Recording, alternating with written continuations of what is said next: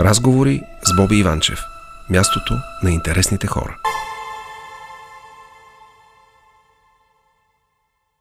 Любо Киров е една страхотна песен, която се казва "Целуниме". Аз допълвам, утре може да ме няма. Гениална реплика, измислена от него за тази песен. Продължаваме нашия разговор с Константин Тилев. Косио, говорихме си за Путин и как един народ може да му повярва.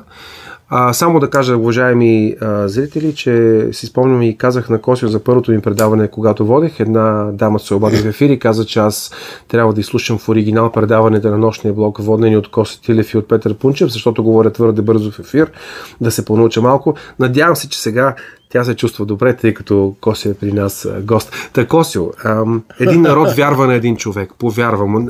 Извън Путин си спомням Сталин, Хитлер, нали, извинявам се за него. Тези хора са изключително явно някакви харизматични личности, които успяват да хванат масите. И за мен, примерно, е тъжно, че такива толкова маси, в които имам голяма интелигенция също така, макар че като процент, прямо доколкото четоха в Русия, е около 3-4% интелигенцията, се водят по него.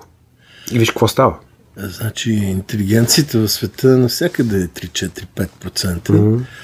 Общото културното население в света е не повече от 10% от една нация. Рядко са нациите, които това е над 10% и те са почти на пръстите на едната ми ръка да се събират. Да. Не са само Путин, Хитлер и Мусолини и прочие.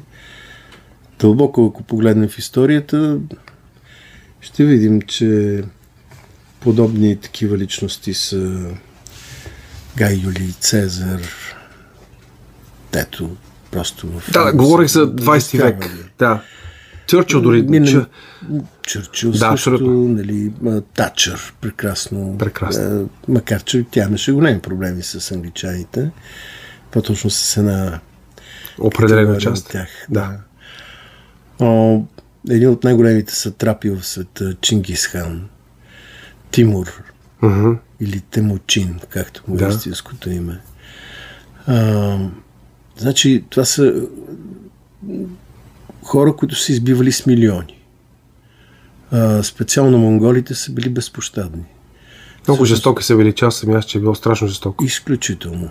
Те в поражението, което нанасят над арабския халифат, са вдигнали няколко огромни кули само от главите на хората, които са пленили и са убили. Но, значи, жестокостта и вървежа след нея, и не само след харизмата на такива хора, mm-hmm, е характерна за хората. Ние българите сме много, бих казал, причастни към подобен тип поведение, защото едва от, бих казал, година-две вече не търсим само спасителя, но пак го търсим, защото виждаш, че всички тези нови партии, които се появиха, всъщност са някакъв израз на това дали пък тук не е месията. И с слави, и с сега продължаваме промяната. Общо взето някакви такива месиански движения, които бяха характерни за Бойко Борисов, който също беше като спасител. И както виждаш, общо взето спасяват ни. И царя беше спасител. О, да, това си го спомняме. Ни 800 дни, които ни бяха обещани. Така. И общо взето все спасители и спасени, както казват, няма все още. Добре, това не е ли от някакво желание за промяна? Народен не е... Аз смятам, че народите по принцип някакси природно интелигентни до някаква степен и разбират правилно, неправилно, лошо, добро. Имат нужда от лидер, но нямат нужда от диктатор. И въпреки това диктаторите успяват. Значи лидерите, диктаторите не се раждат. Ние ги правим. Ние ги правим с безпрекословното следване на това, което те ни повеляват. Uh-huh. Защото лидерите, всъщност диктаторите, преди да станат такива, са били лидери. И когато той види, че няма почти никаква съпротива срещу неговите повели и решения, той започва да изпада в така наречената параноя. Параноята е, знаеш, състояние, в което общо взето ти се привиждат разни неща и вярваш само на себе си. Току-що сетих за масата с Путин и Макрон. И това включително е един характерен пример за подобен тип поведение. Но у нас, за съжаление, в момента, понеже ме насочи в тая посока, тръгвайки от Путин, да стигнахме тук до нашия парламент, просто всички политически сили, без изключение, не могат да осъзнаят, че всъщност времената са критични и че всъщност имаме нужда от това да почнат да говорят помежду си, и тъй като всъщност демокрацията е управление чрез компромиси, трябва да се търсят разумни компромиси, каквото и да са говорили преди това е един също друг. Да, обаче, ето, миналата седмица при мен беше Георги Тошев, днес гледах Петър Стоянович при Жоро Любанов, и двамата казаха, че трябва да има такова нещо, което ти казваш, но Петър Стоянович някак си го обясни по много нагледен начин. Заедно си идват пържолите в парламента, които пържоли били много вкусни, между другото. И след което, като влязат в тази парламентарна зала, изведнъж почва да си говорят на фамилии и да си говорят нелицеприятно, все едно, че това е цирка за пред публиката. И моето лично усещане, аз казах и на Жоро Тошев миналата седмица, че тези политици по някакъв начин забравят за народа, бе. Не ги интересува какво става там. Те наистина не оценяват ситуацията, в която се намира държавата, като така, може би. Или оценяват много добре, но някакси не има угодно да признаят пред всички, че трябва да си говорят. И това. Всъщност имаме един много партизански начин тук на правене на политика. Значи, в Италия, която с години беше в това състояние, в което ние се намираме в момента, успяха да намерят и Проди, и няколко други хубави мъже, които успяха да намерят вярната тоналност. Държавници. Да, на диалога вътре в обществото и между политическите организации. Значи, ако не се прояви разум и отново отидем към избори, просто ще изпуснем влака. Вече за Шенген го изтървахме, ще изпуснем влака за еврото, ще изпуснем влака за предприсъединителните плана за спасение. Плана за спасение, но аз имах предвид тези възстановяването, плана за възстановяване, точно парите така по плана за възстановяване. И зацикляме, разбираш ли ме, зацикляме. И всичко се превръща в една непрекъсната ти какъв си, аз какъв съм, ти какво си, аз какво съм. Просто безинтересно. Значи, Кирчо, бившия ни премиер, е умно момче, но той трябва по някакъв начин да разбере, че тази риторика, която води, тя не води до никакъв резултат. За съжаление. И сега, както виждаш, го предаде един от големите му съюзници, колкото и смешно да звучи да бъдеш съюзник БСП, но какво да направим сега? Такава е ситуацията. И трябва да бъдем в тази ситуация, да работим и да си намерим компромиса, който е необходим. Нали така? Абсолютно, абсолютно. Защото ми се струва, че целият този дебат, който беше за хартиена бюлетина и за електронна бюлетина, е ненужен, тъй като ако политиците разочароват избирателите в момента, няма значение с коя бюлетина се гласува, ще отидат сигурно и 20% няма да отидат на избори, другите избори. Защото наистина народа малко, как казвам, писнаха му те циркови, да кажат, циркови номера на политиците. Те и другото му започва така, но няма дека.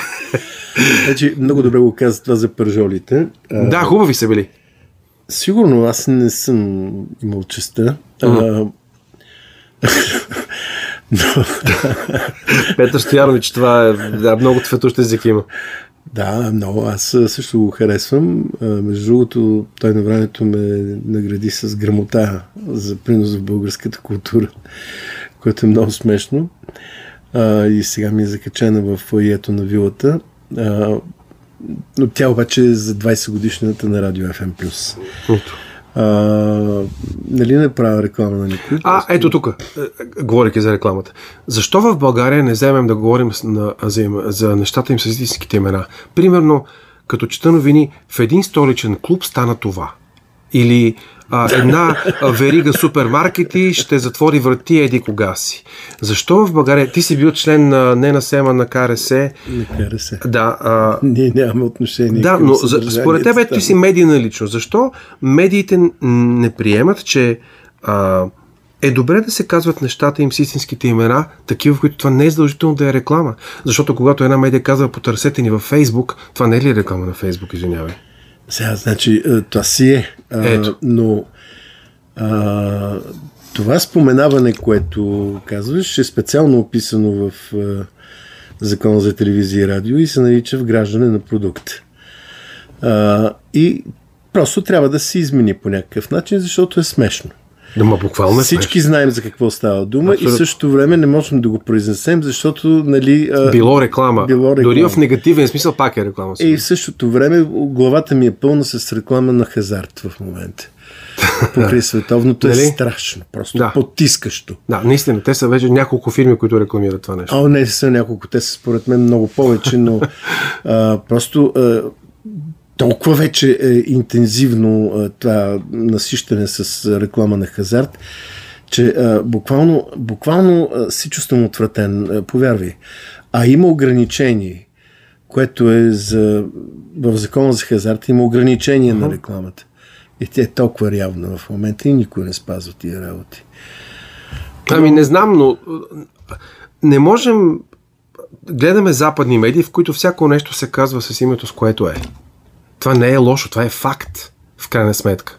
Те не казват дали това е реклама на продукта. Аз съм гледал дори твое интервю, в което говориш за нещо и те казват, това да не е реклама. Не е реклама, защото ти просто казваш къде принос си пазарувал. Например, нали? Не е и така е, нали? И затова смятам, че ето виж какви неща трябва да се правят в тази държава, вместо политиците да се дърят непрекъснато в парламента. Но да, аз ето сега ще се върна малко към времената, в които вие сте говорили с хората в ефир и сте говорили за нещата, които ги вълнуват. Пак да помоля нашите слушатели, ако имат въпроси към Косио Тилев, да звъннат след новините в 1 часа, да му зададат вашите въпроси към него, той ще ви отговори на тях. Косио, извинявай, да поговорим за Омала малко, много малко време ни остана. За новата ми книга? Да. Омалът е особено състояние. Омалът е особено състояние. Това е диалектно произнасяне на отмала. Точно така. Всъщност, така казваха и моите баби в Бургас, които казваха омалями. Значи, умарата, всъщност омалът е умора.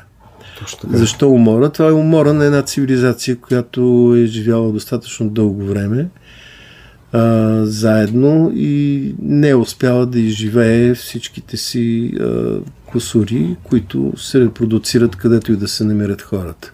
И някакси не могат да надживеят изведнъж никога. Да. Но по същество това е един рицарски роман в бъдещето. Просто действието е точно като рицарски роман. Има графове, принцеси, има маркизи, има всякакви такива благороднически титли, йерархия и прочие, има турнири, има войни. Изобщо е едно много забавно четиво, в което има и поезия, има и философия, има и наука. Приятно е, опитай. Чудесно. Много ти благодаря за този разговор до сега. Остани още малко тук в студиото, ще си говорим с слушателите.